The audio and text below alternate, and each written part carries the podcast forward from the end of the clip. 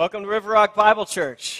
Uh, I am so excited to be here this morning as we close out the book of Ruth. It has been, uh, for me, an amazing journey over the last couple weeks as we reflect on stewarding relationships. And if you're not familiar with the word stewardship or stewarding, it just means that we're managing something that's been given to us, right? God has given us these relationships, and we want to be good stewards of that. We want to manage those well. So we've been talking about how we can build and maintain healthy relationships, and we've been following the story that's laid out for us in the book of Ruth as we do that.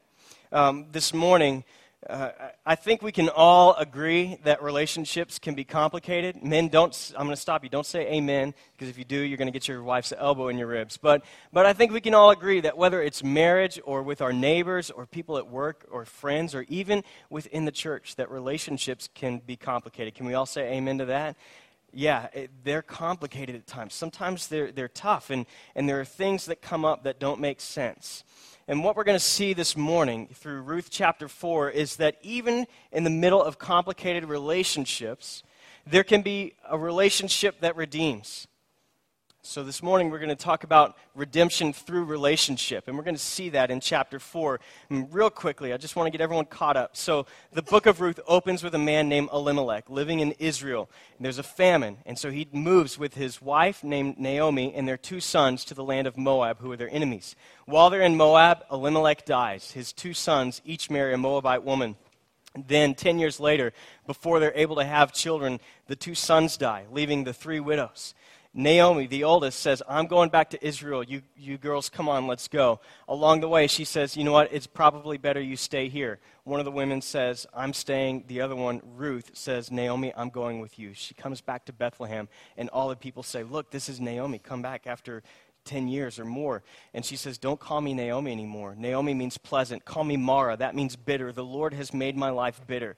While she's there, she has Ruth with her, and Ruth knows the law of the land is that God's provision for the poor is that they are able to go out into the fields and glean behind the harvesters so they can pick up anything that's dropped or anything that's left on the stalk. And that's their provision for the poor. So she says, You know what, Naomi, I got to provide some food for us. I'm the youngest, uh, the only able bodied one able to go out. I'm going. And she goes and she gleans. She ends up in a field. The Bible says she happened to end up in a field of a man named Boaz, who's a kinsman redeemer, happens to be a kinsman redeemer of Naomi's family. Now, this kinsman redeemer is simply someone who's near of kin uh, that would be able to marry Ruth, right, the, the dead man's wife, the widow, uh, and keep the land that would have been passed down to that man in the family, right? Because the women weren't able to, to own the land at this time. They, they would have to sell it in order to provide for themselves. And so Boaz happens to be one of these people. And Naomi knows this, and she says, Look, Ruth, keep going back to his field, and hopefully something will come of this. He's going to take care of us. Well, the end of the harvest comes, and nothing's happened. So Naomi says, Look, we got to move this faster. We got to do something here. And she tells, she tells Ruth, She says, You're still wearing your widow's clothing. Take that nasty stuff off and put something on that's a little bit nicer. Make yourself presentable. Go take a shower. You've been out in the field. You kind of stink. Make yourself nice. And tonight, while he's on the threshing room floor, go and lay down at his feet so that he'll know that you're, you're wanting to pursue marriage with him, and he'll have the chance to say no without you being embarrassed in front of the whole town. So she does that, and she goes, she lays at his feet, and he says, Whatever you ask, I'll, I'll do it. You know, what you've asked, I'll do it. I'll take you in as my wife. But there's another man who's closer. He's got dibs, right? You guys remember that from second grade? Dibs, shotgun. It's like calling shotgun. So this other guy has first opportunity to marry Ruth and buy the land. And Boaz says, I'm going to take care of this. What you've asked for, for a redeemer, I'm going to make sure that it happens. And so she, Ruth goes home to Naomi, and Naomi says, Look, the man says he's going to take care of it. You can rest assured he will not rest until the matter is settled today. And that brings us to chapter 4. In chapter 4, we open up and we find that Boaz um, goes up to the town gates in chapter 1, and he's there and he's waiting for this kinsman redeemer to come along, this other family member. So Boaz is there at the gates. Now, the gates are an important place because this is where all legal business takes place. This is where everything on the up and up takes place, and it's also where the elders of the community, the respected men of the community, would sit and wait for people to come and ask their counsel. They would, they would come and just say, I need your help with this. Can you help me through this? Or they would hear trials and different things that were taking place in the community. So Boaz is there and he's waiting for this man to come along, and the man happens to come along. And Boaz says, Hey, friend, come on over here. And so the guy comes aside. And Boaz begins explaining the situation. He says, Look, we've got some, some land for sale. That Naomi is selling this land that belongs to Elimelech, Mahlon, and Chilion, her two sons. She's selling it right? But you have the chance as a, a near kinsman to buy it and redeem it. And the guy's like, More land for me? Well, sign me up for that. Who wouldn't want that? Who wouldn't want more land, more chance to make a profit? But then Boaz explains, Well, hang on a second. It's not just Naomi that you're taking in, but you're also taking in Ruth the Moabitess. And look at what the man says in verse 6 of chapter 4. Verse 6 of chapter 4, he says, flipped over one too many pages there. He says, At this, the kinsman redeemer said, Then I cannot redeem it because I might endanger my own estate. You redeem it yourself. I cannot do it. So what's happening here? The man says, I can't redeem it because not, if it had just been Naomi, she's old, she can't have any more children, but Ruth still has the potential to have children. And so part of the responsibility of the kinsman redeemer was that if he and this woman that he marries have a son, that son bears the name of her first husband's family. So, this son that would be born to the kinsman redeemer in Ruth would carry on the name of Elimelech's family. And not only that, but because technically this son would still be this other man's son, he would give an inheritance to the boy as well. So not only would he be buying this land that wouldn't be his anyways, he would also be giving away part of his own estate. And he says, I can't do it. I can't do it. It's too costly. Here's the first thing we learn about redemption through relationships redemption through relationships are costly. Redemption through relationship is costly. It's costly. This man says, I, I can't do it. It costs me too much. But Boaz was willing to pay that price.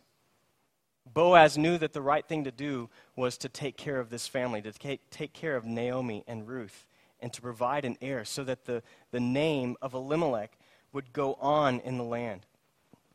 So then we have in verse 7 this explanation. The man takes off his shoe and gives it to Boaz. And there's an explanation that whenever there's this, this legal transaction that takes place in the land, that uh, when you're selling land, someone would take off their shoe and hand it to the person they sold the land to as a way for everyone to see that, okay, this just took place. You see a guy holding someone else's shoe, you know that he just legally bought someone else's land.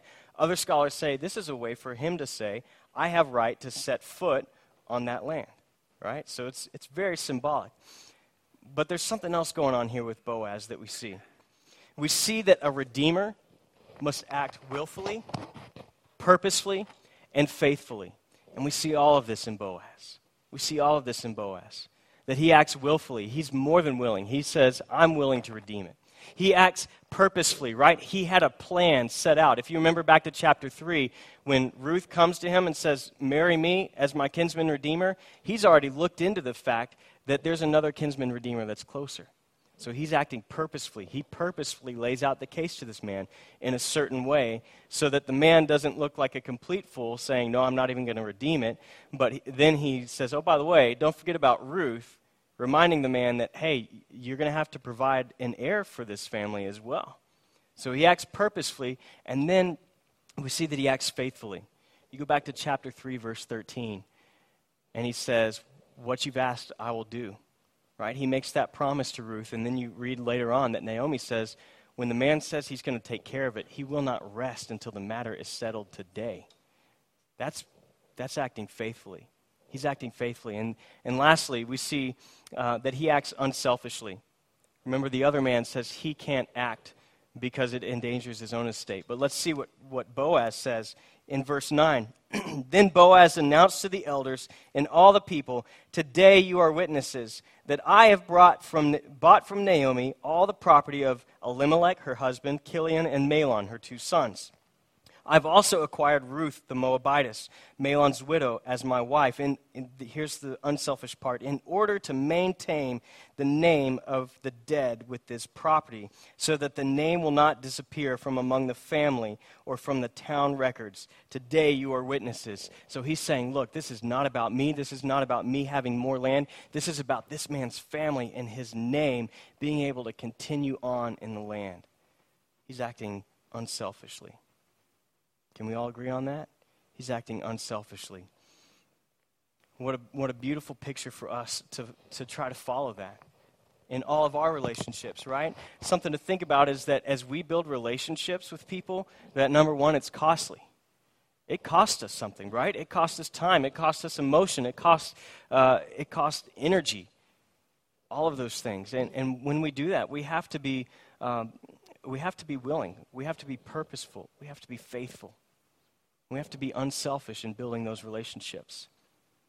The next thing we see, uh, we see this in a couple places throughout this passage, is that redemption is a legal transaction. So we're actually talking about the act of redemption that's taking place here. You go back to cha- chapter 4, verse 2, we see that it takes place at the gates, right? Do you remember what we said takes place at the gate? All the legal business. So this is on the up and up. This is a good thing that's taking place. You go back to verse 7, and it explains that in earlier times in Israel, for the redemption and transfer of property to become final legally, uh, one party took off his sandal and gave it to the other. This was the method of legalizing transactions in Israel. So what we see is that this is a legal transaction that's taking place and there's a couple things i want to note from this is first the law had to be fulfilled and not bypassed.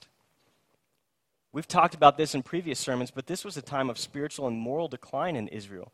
Boaz could have very easily, when Naomi came to him, he could have very easily said, You know what? I will take you to be my wife. I don't care about this other guy. Everyone else is, is doing their own thing. I'm going to do my own thing. Come on, come be my wife. Let's, let's get married today. But he says, No, there's a law, and we need to fulfill the law and not bypass it. Next thing we see is this the, the completion of the redemption is announced and witnessed. Verses 9 through 11.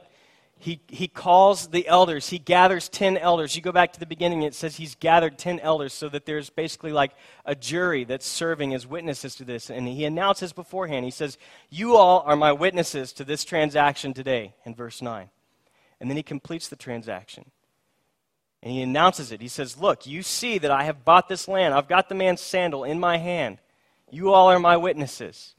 And they go on and they say, We are your witnesses. Look at, look at what they say next.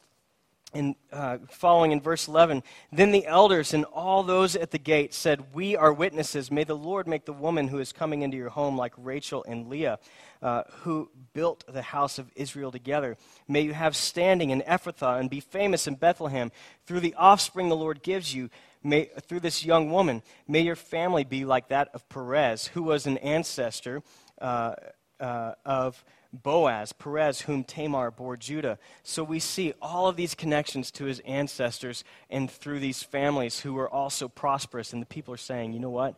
You guys are, are such noble character, both of you. You go back to chapter 2, Boaz is introduced as a man of, of standing, as a man of noble character. Over and over again, Ruth is, is talked of as a woman of noble character. And they're saying, especially in this day and age, we need more people like you.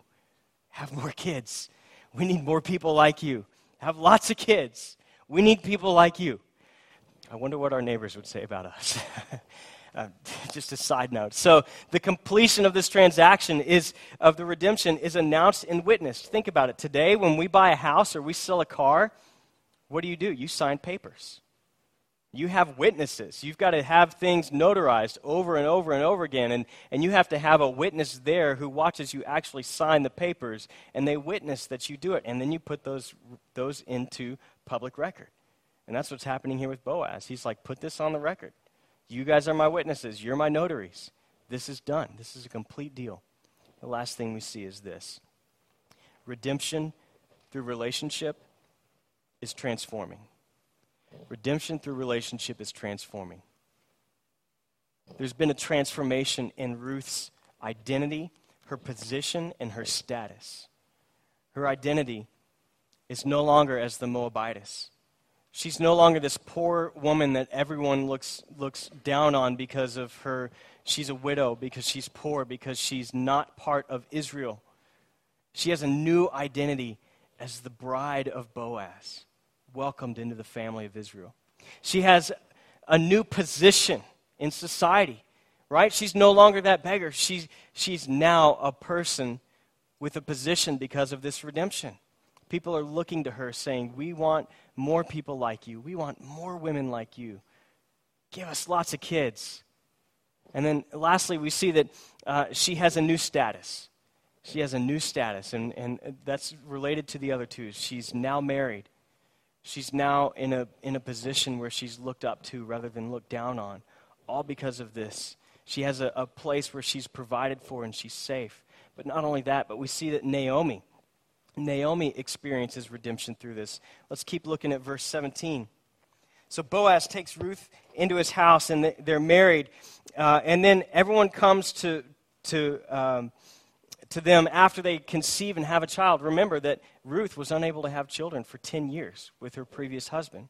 She didn't have kids. And then in uh, verse 13, it says, Then he took her, and the Lord enabled her to conceive, and she gave birth to a son the literal translation there is that he gave her conception. God gave her conception. God gives her a son.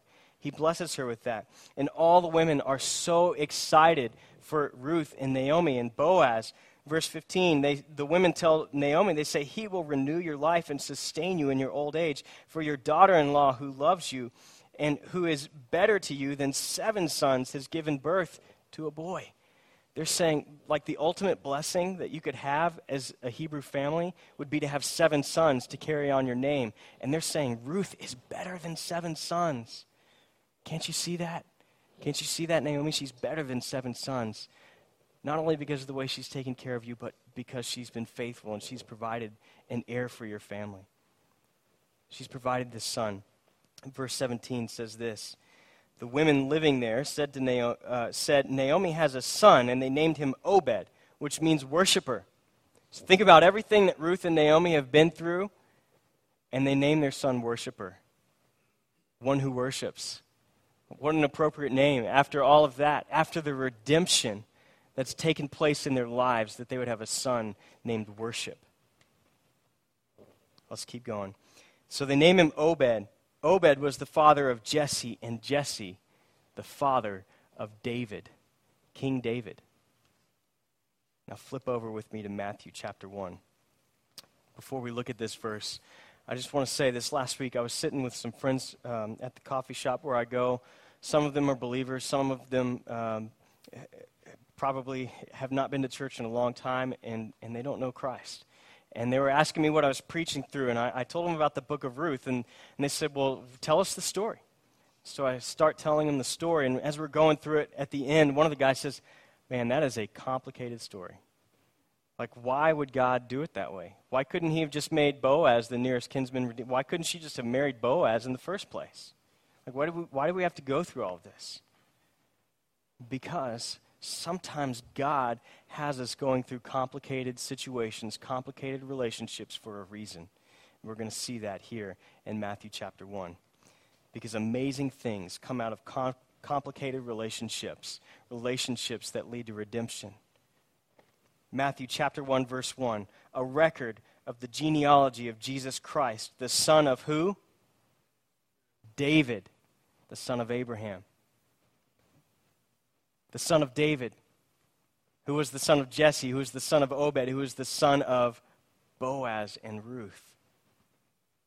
God has, if you go through the, the book of Ruth, we don't have time to go through the, over and over again, but you're going to see this phrase that it happened again, or if you read commentaries about it, it doesn't always uh, come across in the English, but there are things that just happen, right? They, Ruth just happened to be in Boaz's field. Boaz just happened to come to the field that day. She just happened to find him on the threshing floor. He just happened to be available.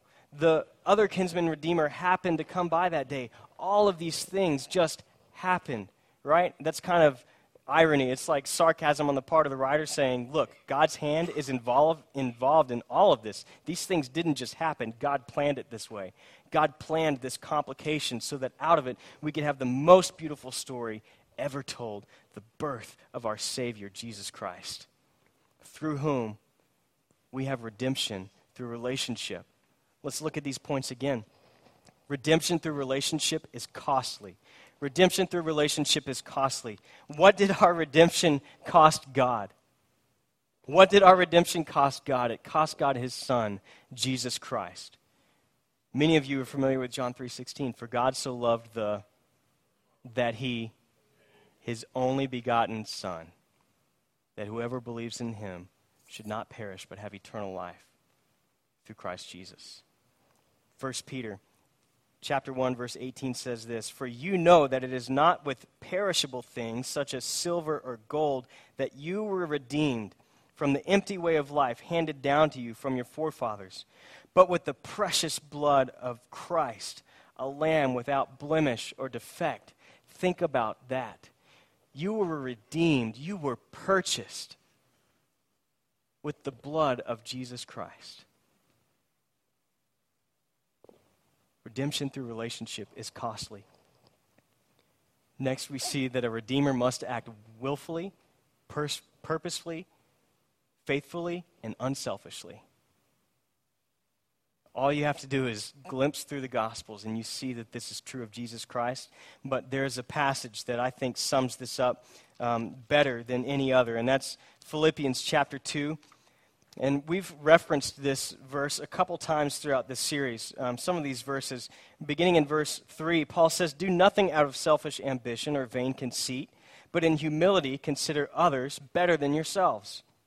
Each of you should look not only to your own interest, but also to the interest of others. Your attitude, this is the key, this is the turning point. Your attitude should be the same as that of Jesus Christ, who, being in very nature God, did not consider equality with God something to be grasped, but made himself nothing, taking the very nature of a servant, being made in human likeness, and being found in appearance as a man. He humbled himself and became obedient to death, even death on a cross. Therefore, God exalted him to the highest place and gave him the name that is above all names, that at that name, of Jesus, every knee should bow in heaven and on earth and under the earth, and every tongue confess that Jesus Christ is Lord to the glory of God the Father. Can we proclaim that right now? Jesus Christ is Lord. Please say that. Jesus Christ is Lord. He's worthy, He's our Redeemer. He is worthy of us proclaiming that truth because it cost him his life because he was, will, he was willing, because he came with a purpose. God purposed the time and the place that he would be born, because he was faithful, right? He was faithful in carrying out all that God asked him to do, even death on a cross. And he was unselfish. He was unselfish. We see that very clearly in this passage in Philippians. Now, again, some people say, why, why go through all this trouble? This is complication. Why couldn't God just say, you're all redeemed. I forgive you all. Go and sin no more. Why couldn't it have been that easy? Why did Jesus have to die on the cross? Remember, redemption is a legal transaction. Redemption is a legal transaction. And we see this in uh, the fact that the law had to be fulfilled and not bypassed. Right? God couldn't just bypass the law because He is God, He is perfectly just. He's perfect in all of His attributes, one of those being justice. And that means that because of our sin, there's a penalty that had to be paid. There's a penalty that had to be paid. He couldn't just overlook it. And when Jesus died on the cross, he died in our place. He died in our place, and he satisfied the law. He fulfilled the law. He fulfilled the requirements of the law. And when he hung on that cross, and in John 19, verse 30, he cries out, It is finished. Is finished. Not I am finished. It is finished. What is it? The redemption of all mankind. It is finished, complete. The word there is tetelestai in the Greek. Back then, in Jesus' day, whenever you would have a bill that would be paid off, you'd pay off a bill, that word tetelestai would be stamped on the bottom, meaning paid in full when Jesus Christ hung on that cross and he says, Tetelestai, it is finished. Your redemption is paid in full by my blood. And then we see that, that redemption, in order for it to be legal, it's com- the completion of it is announced and witnessed. It's announced through tetelestai. It's completed. It's finished, but it's announced again at the resurrection that not only are the legal requirements completed, but the whole prospect of this action is done. It's finished. God has accepted the payment. That's what the resurrection means, that God accepted his payment. And it's witnessed. It's witnessed by the women at the tomb, the disciples at the tomb, the, the disciples on the road to Damascus. You can read in 1 Corinthians 15 that at one time over 500 people saw Jesus, his resurrected body, appear. They were witnesses. What does Jesus say in Acts chapter 1? You will be my witnesses. If you've experienced redemption, the forgiveness of your sins, salvation through faith in Jesus Christ, through that relationship, you are a witness to the reality of this. You know what it is to be forgiven, you know what it is to be redeemed. Last thing is that redemption is transforming redemption is transforming. And there are passages throughout the New Testament. Um, if you're taking notes, I encourage you to grab your pen. I, w- I want you to write these down and look these up later. We don't have time to cover them all, but, but the first one is this 2 Corinthians 5.17 that through faith in Jesus Christ, we are a new creation. We have a new identity, just like Ruth got a new identity in her marriage through Boaz. Colossians 3 3, our life is now hidden in Christ with God. So, what does that mean? That means when God looks at us, He doesn't see the filthy, filthy, wretched sinner that we are. He doesn't see our sin. For those who've placed their trust in Christ, instead, He sees His perfect Son, Jesus Christ. That's why we're able to have a relationship with God. Next verse is Galatians 3:26. Galatians chapter 3 talks about us being adopted as sons of God. Adopted as heirs with Christ. Can you think of anything better? Last one is, is Colossians 3:10 that we put on a new self which is renewed in the knowledge of our creator, in the knowledge and image of our creator. So we're renewed day by day. Our redemption should be transforming. It should transform us and it should transform our relationships with other people. There are people in our lives that each and every one of us know who are in need of salvation by grace through faith in Jesus Christ. And we have opportunities to, to invest in those people, to invest in those relationships, that they may come to a point where we can introduce them to Jesus Christ and that they could experience redemption through relationship with Him. But before we can get to that step, we need to have that relationship with them. We need to have redeeming relationships with them. We need to be good stewards of that. Are you willing to pay that price? It's costly. It's costly. It may mean that you have to give up some of your time, that you give up some of your energy, that you give away some of your emotion. It may mean that you bring people around your family and your kids that you wouldn't normally bring around. And it may cost you some time as you have to go back to your kids and say, Look, I know you saw this. I know you heard this. But you know mommy and daddy don't talk that way, and here's why. This person doesn't know Jesus Christ, and we're praying that he would. What an opportunity for you to invest in your kids in that way, for them to see you building redemptive relationships. We've got to be willing, we've got to be purposeful, we've got to be faithful, and we've got to be unselfish.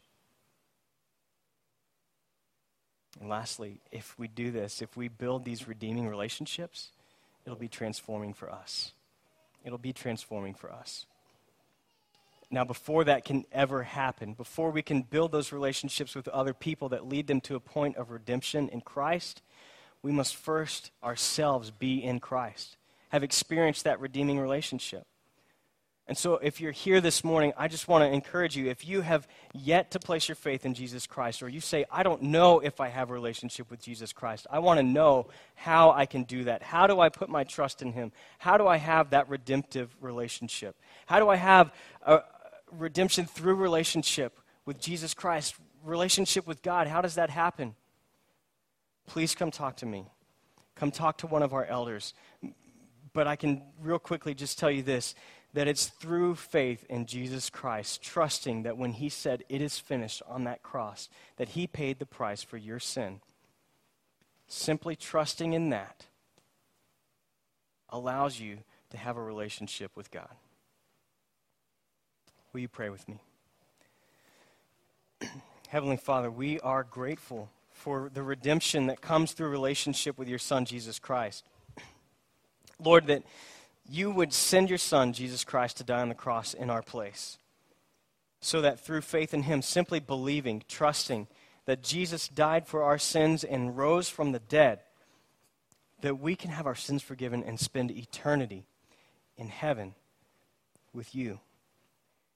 God, I pray as we, as we go out this week, that you would allow us to see the people around us who are in need of that kind of relationship, that we could invest in them, that we could share our own stories, that we could tell them about what you have done in our life and have the opportunity to see them come to faith in Jesus Christ. God, right now, I know each one of us has at least one person in our life that we're not sure where they are. We don't know if they've trusted you.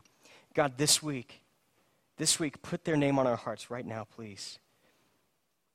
Give us the boldness. Give us the, the willingness. Let us be purposeful. Let us be found faithful. God, help us to be unselfish that we could go out and share the good news of Jesus Christ with them this week. And Lord, we pray for their salvation right now. We pray that next week, uh, when we gather here, there would be more people who have since entered into your kingdom because of their redemption through faith in Jesus Christ which we move to celebrate now through the, through the observance of communion. We pray all this in your Son's name. Amen.